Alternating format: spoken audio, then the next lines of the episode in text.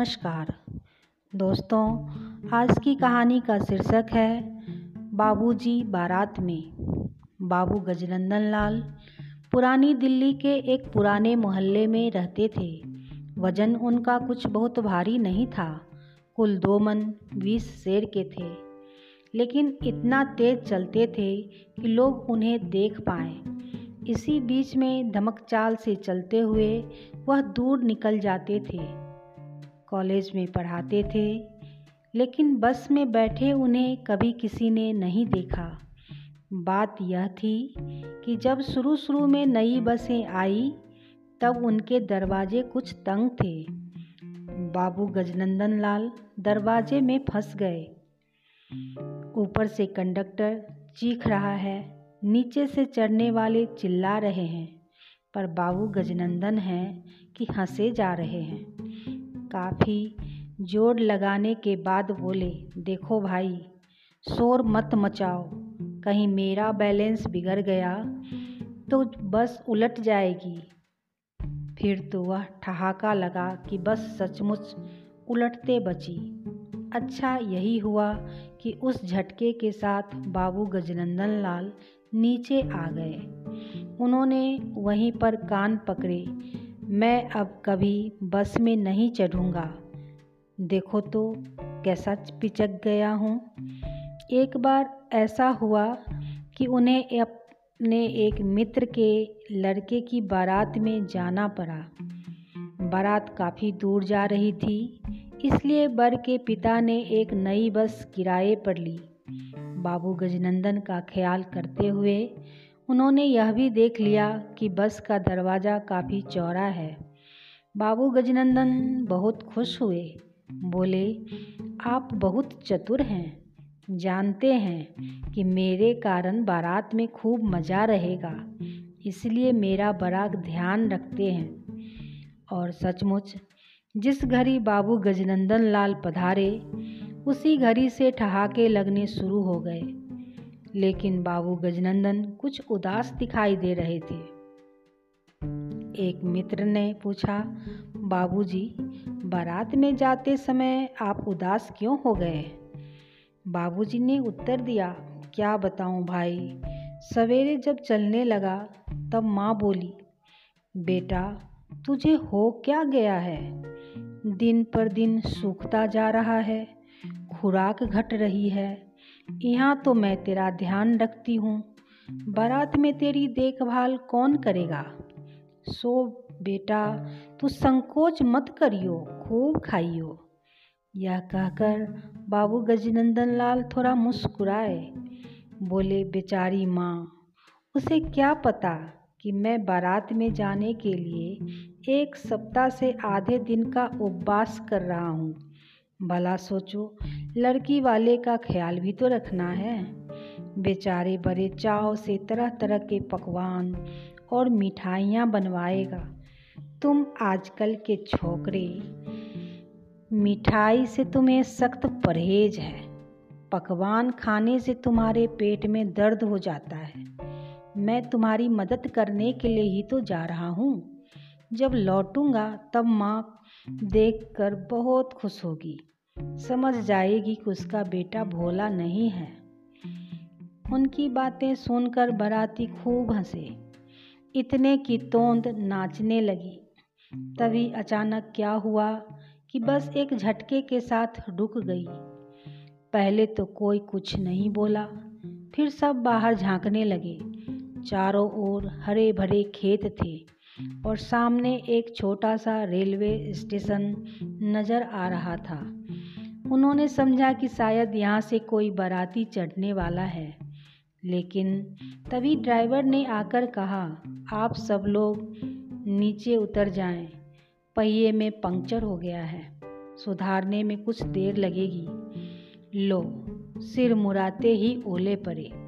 आखिर हुआ क्या? नई बस है। कैसा खराब जमाना आ गया है। लोग बेईमान हो गए हैं। नए टायर भी इतने रद्दी इसी तरह की बातें करते हुए बाराती धीरे धीरे नीचे उतरने लगे। और जब उन्होंने बाबू गजनंदन लाल को धमक चाल से नीचे उतरते हुए देखा तो कोरस में अठास करते चिल्ला उठे। हम भी कहें कि नई बस क्यों बिगड़ी? यह हाथी का बच्चा इसमें सवार जो था। बाबू गजनंदन लाल भी ज़ोर से हंसे। इतने की तोंद बिलबिला उठी। बोले, तुम लोग समझदार मालूम होते हो। मेरा नाम गजनंदन है और उसका मतलब होता है हाथी का बच्चा।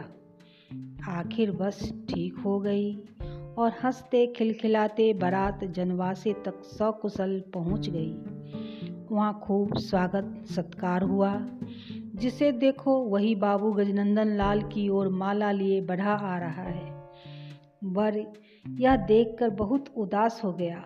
अपने साथी से बोला, पिताजी ने बहुत गलत की। जो बाबू गजनंदन लाल को बारात में ले आए सब लोग उन्हीं की ओर देखते हैं। मेरी ओर कोई नहीं देखता। जब नाश्ते का बुलावा आया, तब भी वही सबसे आगे थे और जीमते समय भी सबके बीच में गणेश जी की तरह डटकर बैठ गए। हर शुभ कार्य में सबसे पहले गणेश जी की पूजा होती है। सो कन्या पक्ष के लोग सबसे पहले उन्हीं की ओर आते।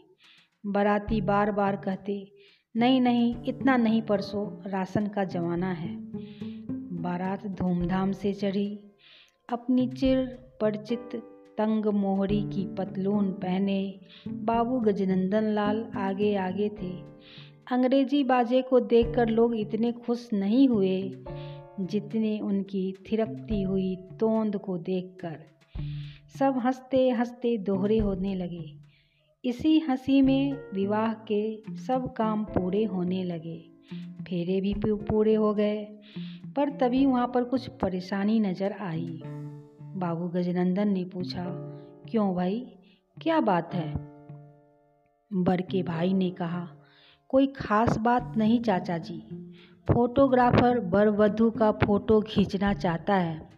वह चाहता है कि बहू जरा हंसे, लेकिन वह सिर नीचे किए बैठी है मुँह ऊपर उठाती ही नहीं। बाबू गजनंदन बोले, अरे तो इसमें क्या बात है? आओ मेरे साथ। और धमक चाल से दौड़ते हुए वह मंडप में आ खड़े हुए। देखा कि सभी लोग बहू से प्रार्थना कर रहे हैं, बेटी, जरा हंस दो, बस एक बार जरा मुस्कुरा दो। बाबू गजनंदन लाल हाँपते हुए एकाएक बोल उठे नाना बेटी, हंसना मत, मोती झर जाएँगे। बस तुम जरा एक बार मेरी ओर देख लो। नई आवाज़ थी और नई बात भी।